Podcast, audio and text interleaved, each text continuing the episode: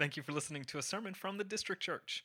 For more information about us, please visit www.thedistrict.church.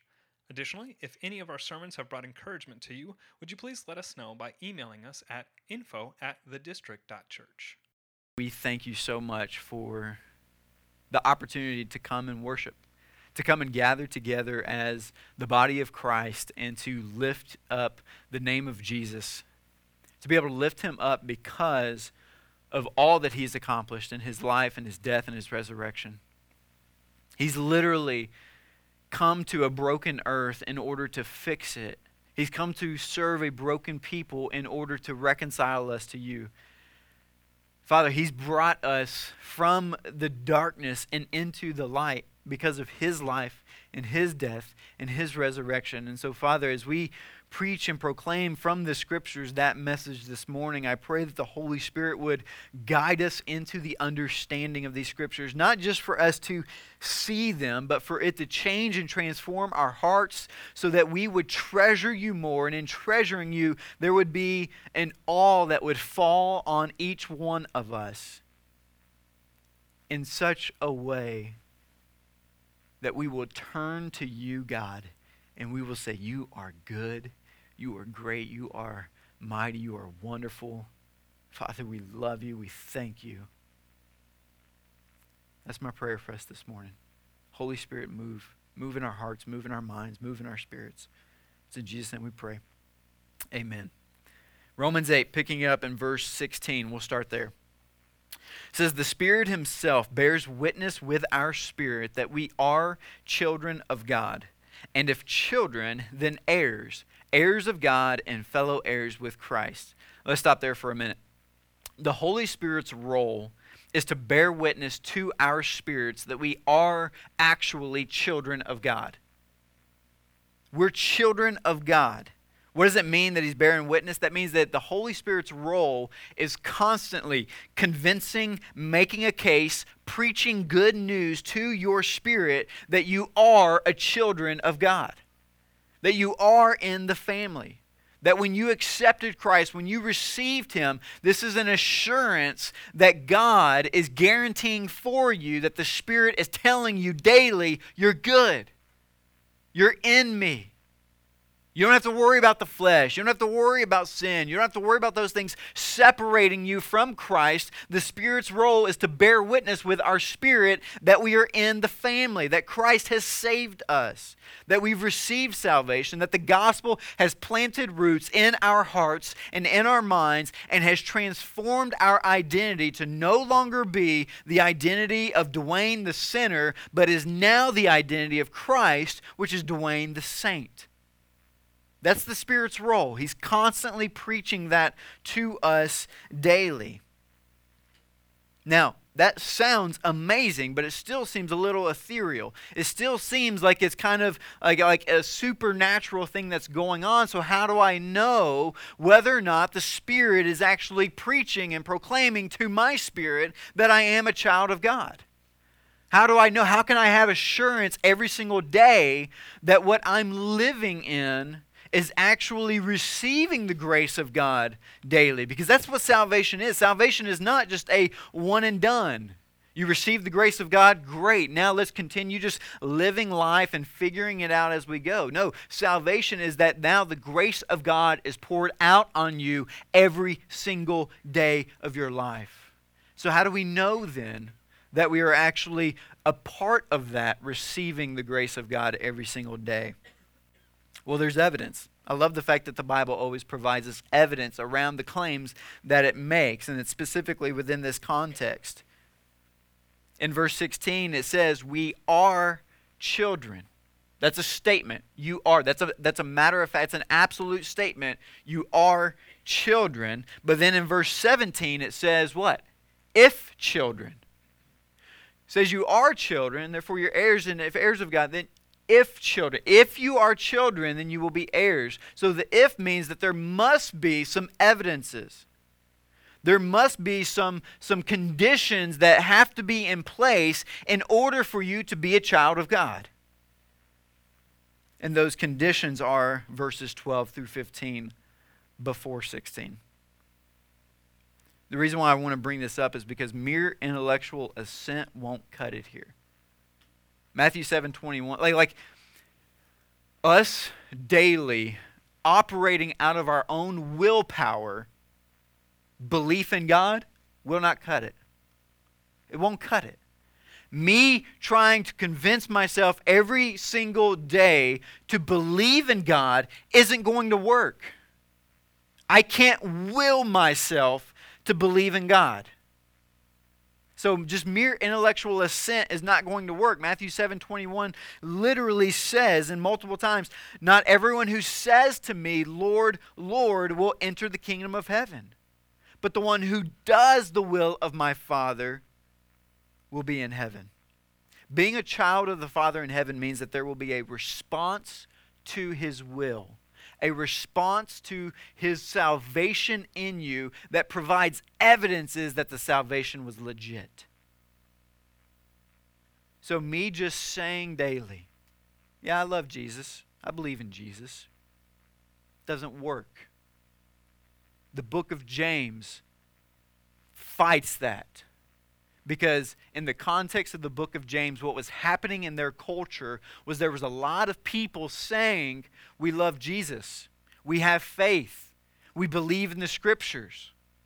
Yet their lives did not prove or provide evidence that faith actually was rooted in their hearts. And so, what James is responding to the culture of their day was you say you have faith without any evidence of love, of encouragement, of serving one another, of actually worshiping God with your life. You say you have faith, your faith is dead.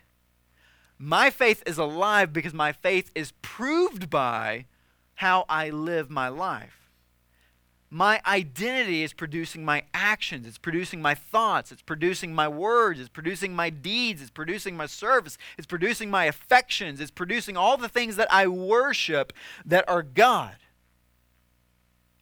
When faith is not rooted in us, even though we may say we're worshiping, we're truly not. We're truly not because we're still worshiping out of willpower rather than a new identity that was provided to us. And the reason why I bring that up is because Romans 8 12 through 15 provides the evidences in your soul, in your heart, that prove whether or not this gospel has truly been rooted in you. And I'm driving this point home. You're like, this doesn't sound like inheritance to me. I'm driving this point home because this has to be the foundation for you in order for inheritance to be possible. In order for inheritance to be possible. So here's verse 12. Here's the evidences that are proving that we are children of God. It says, So then, brothers, we are debtors, not to the flesh, to live according to the flesh. For if you live according to the flesh, you will die. But if by the Spirit you put to death the deeds of the body, you will live. For all who are led by the Spirit of God are sons of God.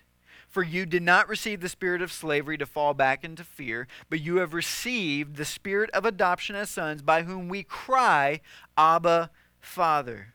There's four evidences in those four verses that show whether or not we are actually children of God. Here's the first one We are not debtors to the flesh to live according to the flesh. What that means is we don't have to sin anymore because we're no longer slaves to the flesh, but rather slaves to Christ. Before Christ, we only had one choice sin. Sin. One choice. That's no longer our master. That's no longer our master. We have a new master, and his name is Jesus. And so we are no longer debtors to the flesh to now only live according to the flesh. We now have the opportunity to be debtors to Christ and live for him. Live for him. That's the first evidence is is there the ability for you to say no to sin? Being tempted, are you able to trust in the Spirit and say no to sin and yes to Jesus? Number two says, We then put to death the deeds of the body by the Spirit.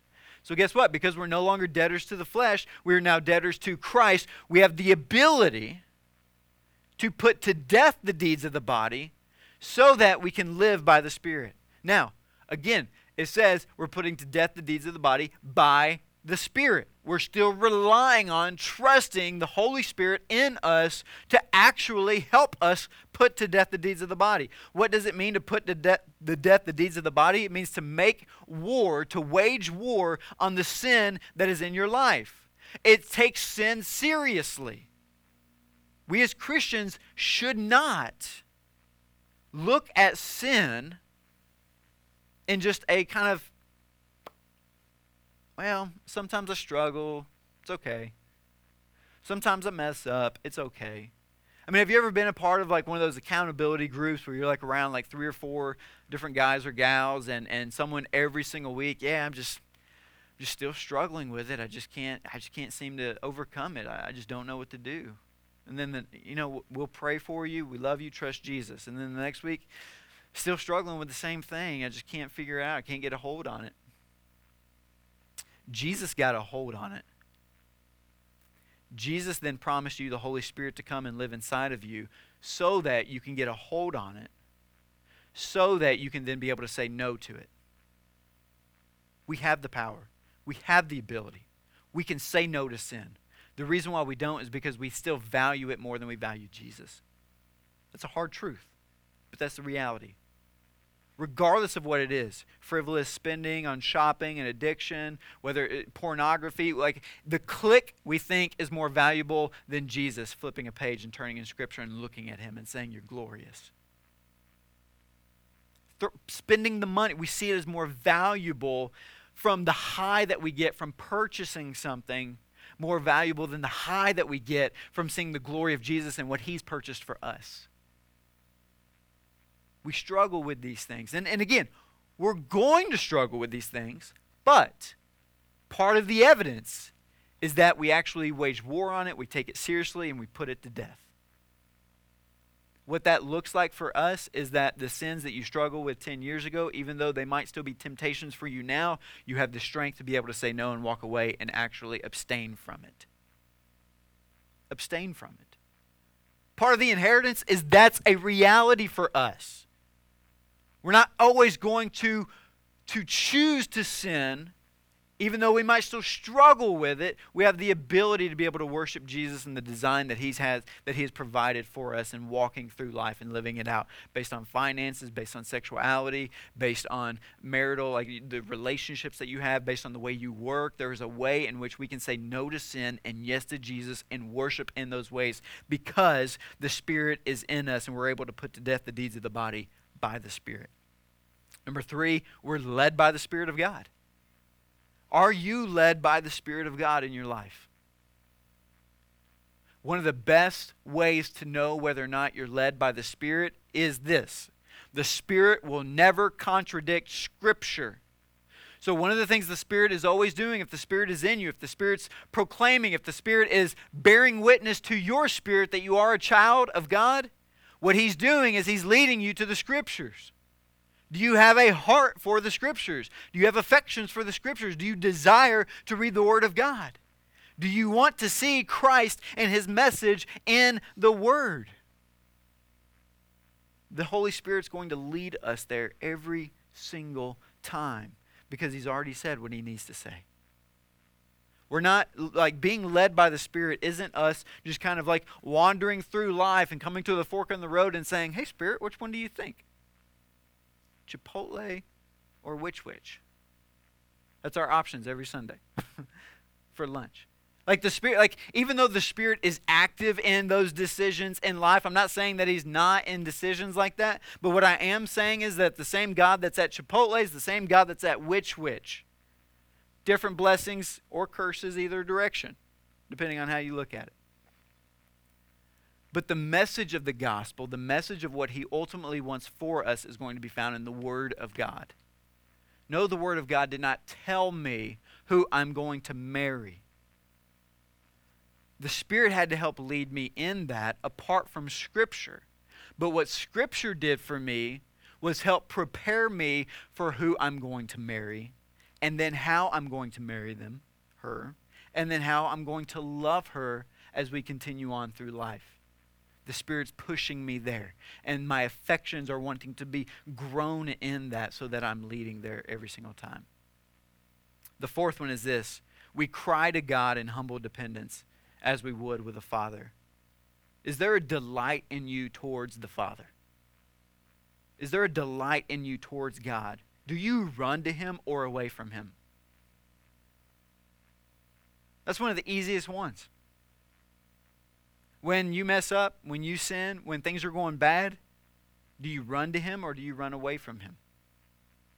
If you run away from Him, then you've never understood the gospel because the gospel says your sins are forgiven, past, present, and future. God in Romans 8 1 at the beginning of the chapter says there's, no, there's there that there's therefore now no condemnation for those who are in Christ Jesus. If there's no condemnation, then he's not looking at me as the sin that I just committed. Rather, he's looking at me as he looks at his son Jesus, whom he says in John, This is my beloved son, whom I'm well pleased with. So, regardless of the action that you did, regardless of the thought, regardless of the sin that you committed, he's looking at you and saying, You're my beloved child. If the gospel's true in your life, you're my beloved child. Come to me, run to me. I want to love you. Just like the prodigal son, as he's coming home, the father runs out to him and clothes him and provides the robe on him, provides the fingers with him. That's a beautiful picture of inheritance. Prodigal did nothing to earn the inheritance that he received. But the father came out and lavished it on him because of the love the father had for the prodigal son.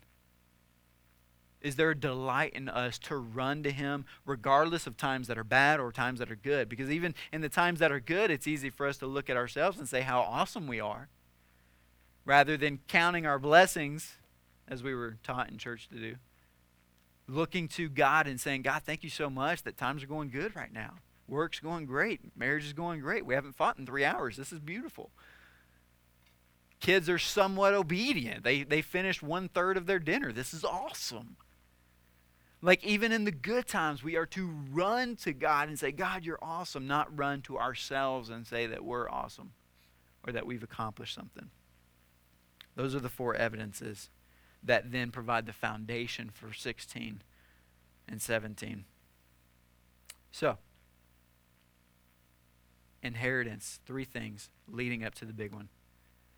The first one is as we are heirs of God, fellow heirs with Christ, one of the first fruits that the scripture talks about is the glorified body that Jesus received when he resurrected.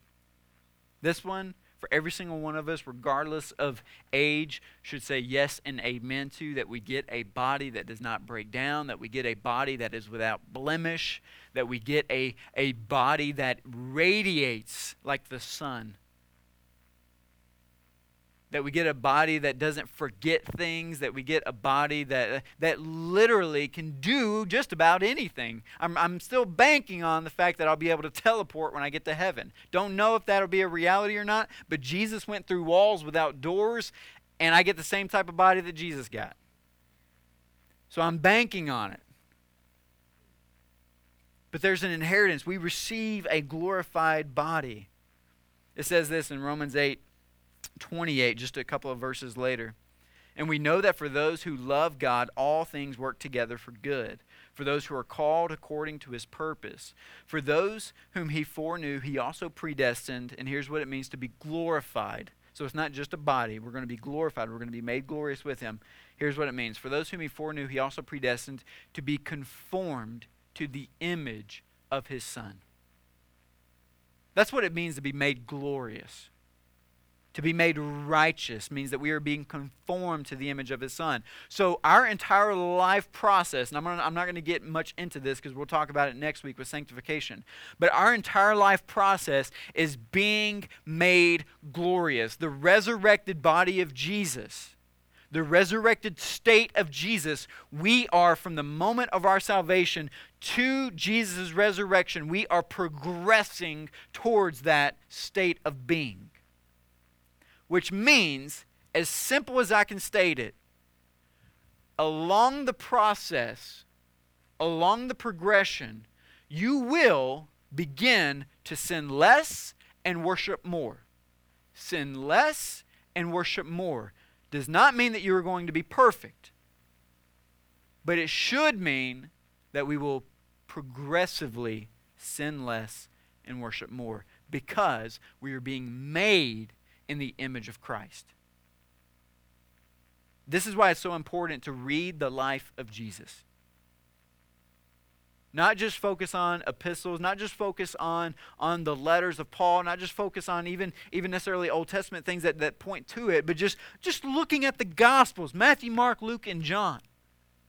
The reason why it's so important to look at the life of Jesus, the way in which he interacted with those who were marginalized in his culture, the way in which he looked for practical deeds of helpfulness for the people that were around him, whether that's washing nasty feet or whether that's feeding uh, 5,000 people who are hungry around him, whether that's him teaching and admonishing one another, whether that's him rebuking each other. The reason why it's so important for us to look at the life of Jesus is because we are becoming that life of Jesus here and now.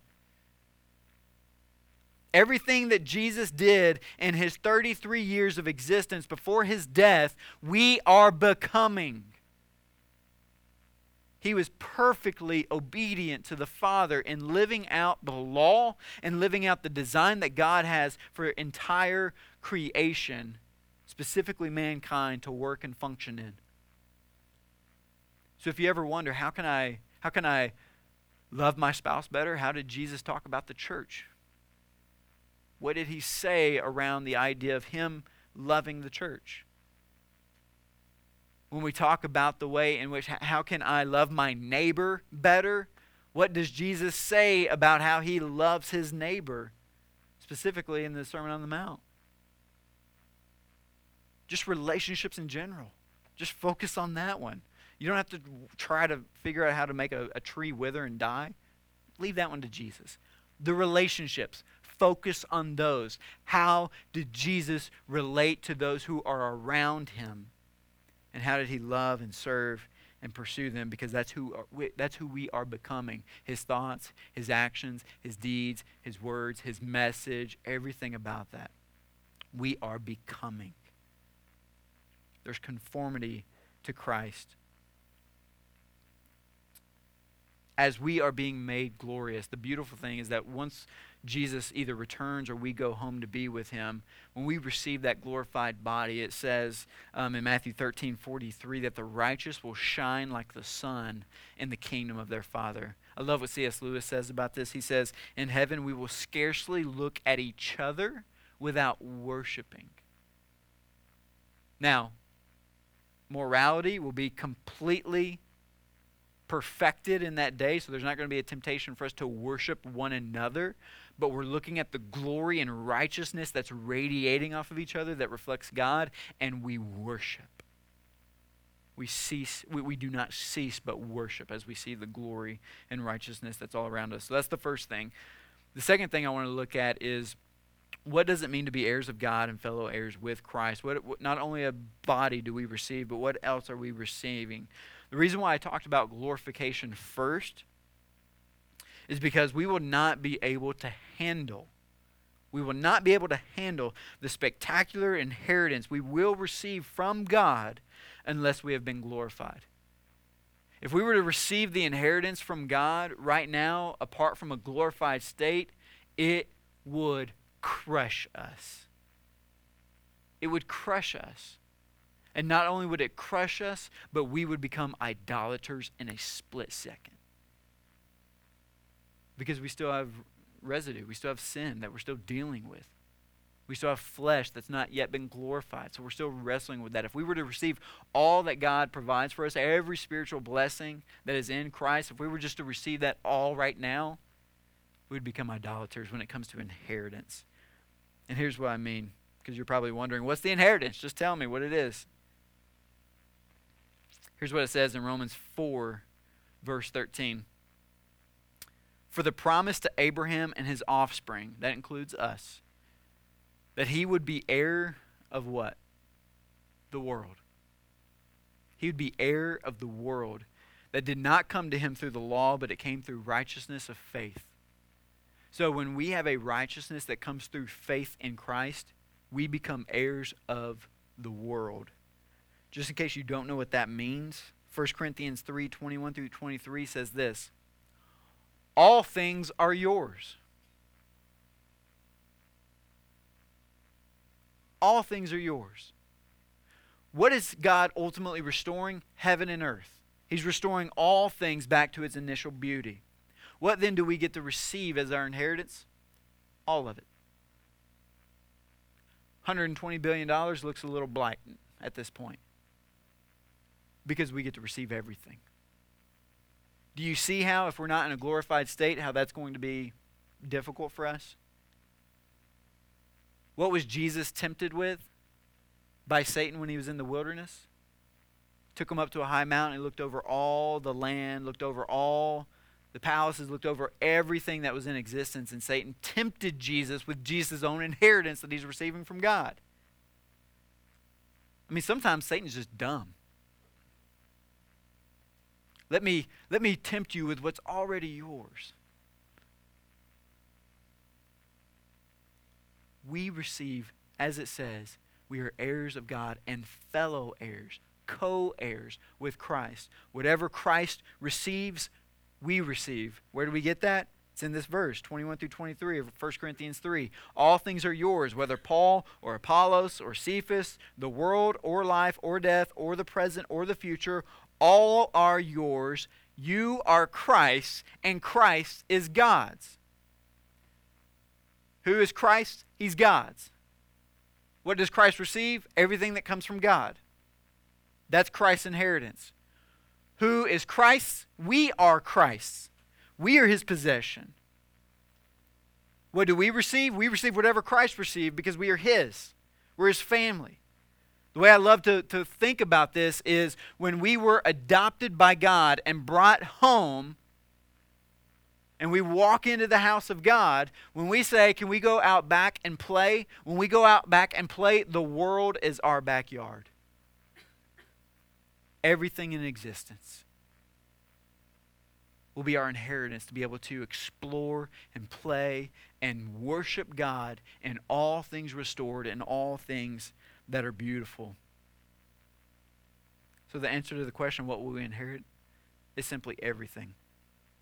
listen to it this way it says in Matthew chapter 5, starting at the Sermon on the Mount Blessed are the poor in spirit, for they will inherit what? The kingdom of heaven. It also says, Blessed are the meek, for they shall inherit what? The world. Last time I checked in Genesis 1 1, God only created two things, and it was the heavens and it was the earth. And he says to us in the Sermon on the Mount, Jesus tells us the blessed are going to receive both of those things. It's theirs, they possess it. Our inheritance that we receive from the gospel, from being a child of God, is we get to receive everything. C.S. Lewis also says, aim at heaven and you'll get earth thrown in. Aim at earth and you'll get neither. I love that quote. It's so silly to just break it down and say that the primary reason for sin is because we choose creation over creator, even though we're going to inherit creation when he returns. It's crazy what we did in the garden. It's crazy what we do every single day. We choose to worship something over our Creator when Scripture tells us that He's going to provide all of that to us when He returns. The difference is, is are we placing our affections and our hope on the creation rather than the Creator? That's what Romans chapter 1 is all about. The reason why we sin is because, is because we exchange the truth of God for a lie. We worship creation rather than Creator. Creation was never meant to be worshiped, it was meant to be enjoyed. And in enjoying it, we give God all the glory. We give God all the credit. I love when I say, God, thank you so much for creating chocolate, the flavor. I love it in ice cream. I love it in Hershey's. I love it in every, anything and everything that is chocolate. I love it, God. Thank you so much. I'm not worshiping Hershey's. I'm worshiping God because He thought of the flavor. He created the flavor. When you eat steak, that's a beautiful taste that God created. Thank you, Lord. And if you're vegan or vegetarian, I'm sorry. You're missing out. One day you'll inherit it, and maybe you'll change in your glorified state. We love you here. We love all you. let me let me get back on here. We receive everything. There's one last thing I want to finish with as part of our inheritance here and now. Look back at verse 17 in Romans chapter 8. And if children, then heirs, heirs of God and fellow heirs with Christ, provided we suffer with him in order that we may also be glorified with him. Anyone wish that comma wasn't in there? Like why why can't it just be fellow heirs with Christ, period? Not comma, provided we suffer with him. All of our realities will be the fact that we will suffer with Christ, experiencing all kinds of hardship and pain in this life. This is a part of our inheritance here and now.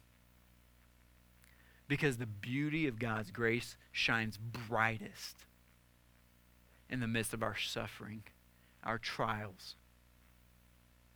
The beauty of God's grace shines brightest in those moments.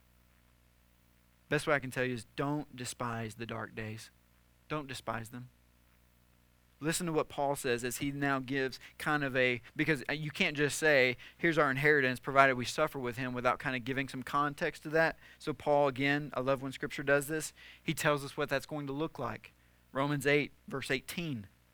He says this For I consider that the sufferings of this present time, that's the here and now, sufferings we're going to experience in the present time, are not worth comparing with the glory that is to be revealed to us. That's our inheritance. For the creation waits with eager longing for the revealing of the sons of God. Verse 23, skipping down to there. And not only the creation, but we ourselves, who have the first fruits of the Spirit, the gospel, we groan inwardly Everyone say amen to that? Just groaning inwardly, like you don't even know what that like. There's just that gnawing in your soul, or there's that gnawing in your stomach. Like there's just something going on in your body that's like something's off, something's not working. I'm breaking down here. We groan inwardly as we wait eagerly for adoption as sons. What? The redemption of our bodies. So the way I see this is the we're groaning inwardly because the sufferings of this present time, what are the sufferings of this present time? It's all of the sufferings that we experience in our bodies. What we experience in our minds, what we experience in our hearts, what we experience in our souls, what we experience just physically, because again, your body's dying, it's breaking down. It doesn't matter how much Pilates you do, it's going to end badly for you. This is life we break down. The sufferings of this present time are all those things. Everything we encounter that's painful, that's stressful, that's difficult, that's hard in our lives, if we suffer it in reliance on Christ for the glory of God, it becomes then a suffering with Him. He's producing something within us as we are walking through suffering that is a glory that we will receive. And again, this is one of those evidences that we that we will see whether or not we are actually children of God because when the suffering weighs down on you, when that yoke is placed on you regardless of circumstances of life, one of two things is going to happen. We are either going to trust Christ to get us through or we're going to let it crash down on us, not trust Him, and run away from Him as if He's an evil God. Why would you allow this to be done to me? Rather than, I'm trusting you that you're producing within me a glory that is greater than this suffering that I'm experiencing right now. As Paul says, I don't consider the sufferings of this present time to be worth comparing to the glory that's revealed to us. Paul literally, at one point, just goes on this rant where he's saying all the things that he's experienced in life. He's been beaten, that he's been stoned, that he's been shipwrecked three times. Not only on the third time that he was shipwrecked, he got to the island, built a fire, and then a snake jumped out and bit him. Kind of sound like Forrest Gump there. But anyways, like this is this is what Paul experienced. And yet Paul looks at all of those things and always responds with God, you're awesome. Not only that, but there was a time where there was a thorn put in his flesh that was a messenger of Satan that was ordained by God to be there because Paul says, I prayed for three times. I prayed for God to remove this horrific circumstance that I'm going through. And God said to him, No, this is keeping you dependent upon me. This is keeping you in reliance upon me. Trust me, I know what I'm doing. And Paul, his, his perspective towards the thorn, his perspective towards suffering, all changed because now he says, Oh, wait, wait, wait. You mean, you mean if I suffer things in your name, that that means I get to experience Christ on a greater level than if the suffering never happened? And God says, Yes. And Paul says, Then bring on the suffering. It's almost like he begins then praying for suffering. I will rejoice all the more for my sufferings, he says in Philippians. what? You're rejoicing for sufferings? Paul says, absolutely, if that means I get to experience something that Christ experienced. Amen. I want to experience that. No one ever prays for suffering. But I can tell you this in my life, some of the darkest times that we've walked through, we've experienced God, we've experienced Christ in the most beautiful ways as a couple. I wouldn't trade those dark moments. I wouldn't go back and change anything that we experienced because of the grace of God being poured out on us in those moments. That is part of our inheritance. Paul says in 2 Corinthians 4:17, this light momentary affliction is preparing for us an eternal weight of glory beyond all comparison. I love that. Light momentary affliction. That's our whole life.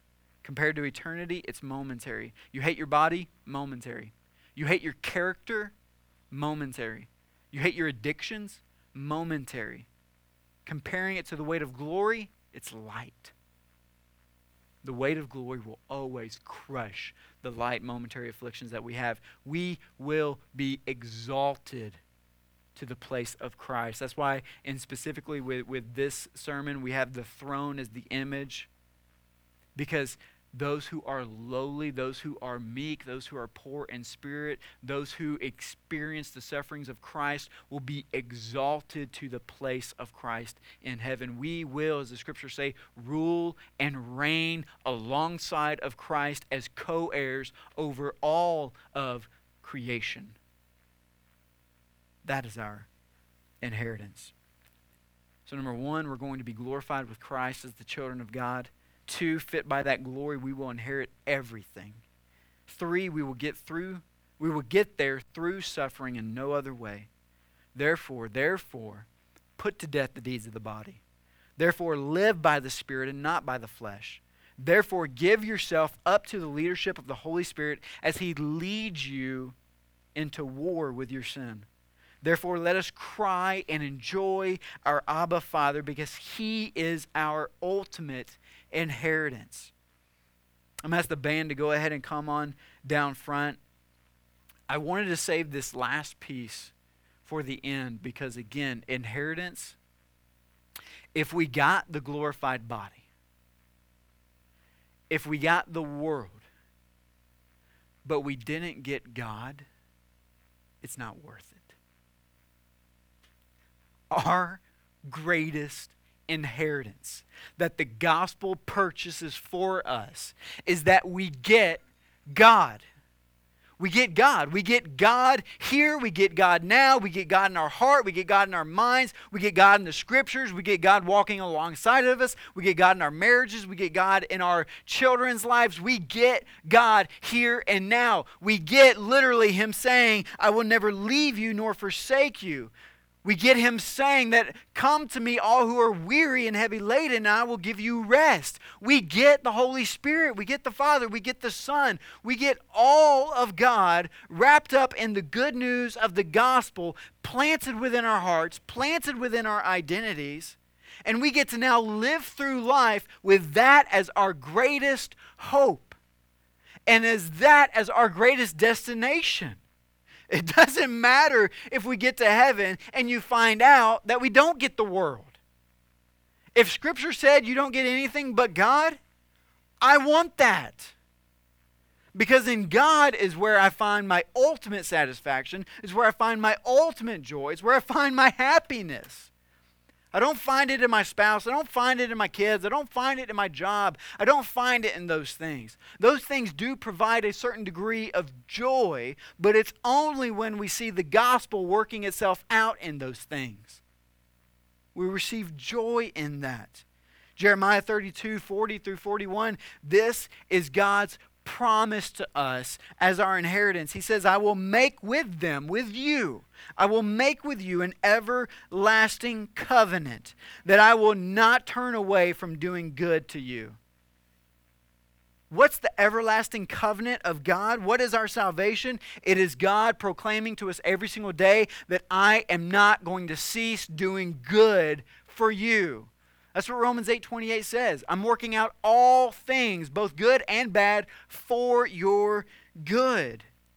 And he says in verse 40, I will put the fear of me in their hearts that they may not turn from me. Thank you, Jesus, that you put within me your willpower to turn to God because my willpower is going to turn away from him every single day. So he plants within me the fear of him in our hearts so that we won't turn away from Him. We can rest in that. We can rest that we're not going to stray and that we're not going to wander because the gospel of Jesus Christ in us binds us to Him. It holds us to Him, it keeps us to Him. And I love the, the, this, the, the last part of Jeremiah 32 here, verse 41. God says this to you. He says, He's happy to do it. God's not looking at us with begrudging, oh my gosh, they're just so needy people. They just need everything. They're just always making requests. They're just always asking for help. No, God says, I will rejoice in doing them good. I will plant them in this land. I like to say, I will plant them in Indianapolis in faithfulness with all my heart and with all my soul. We get all the heart of God, all the soul of God directed at us because of the gospel of Jesus Christ. And what He's pouring out to us is His love, lavishing it, saying, This is yours. This is yours. Rest in it work in it, run in it, walk in it, experience it daily. That's why we went through the Abide series during summer, was because we want you to daily abide in the promises of God being poured out on us every single day. When we received the gospel, strictly we received God. And we get to rest there. We get to rest there. We get, we get the entire heart and soul of God planted within our heart and soul. So, what we're going to do now is we're going to stand, and the band's going to lead us in a song. We'll get to communion. The band's just going to lead us in a song right now. And we're praying that God would just awaken us this morning to see that He is our great inheritance because of the sacrifice of His Son, Jesus. Man, let's worship him this morning. Let's sing this song and let's, let's get after Jesus. Thank you for listening to a sermon from the District Church. For more information about us, please visit www.thedistrict.church. Additionally, if any of our sermons have brought encouragement to you, would you please let us know by emailing us at info at thedistrict.church.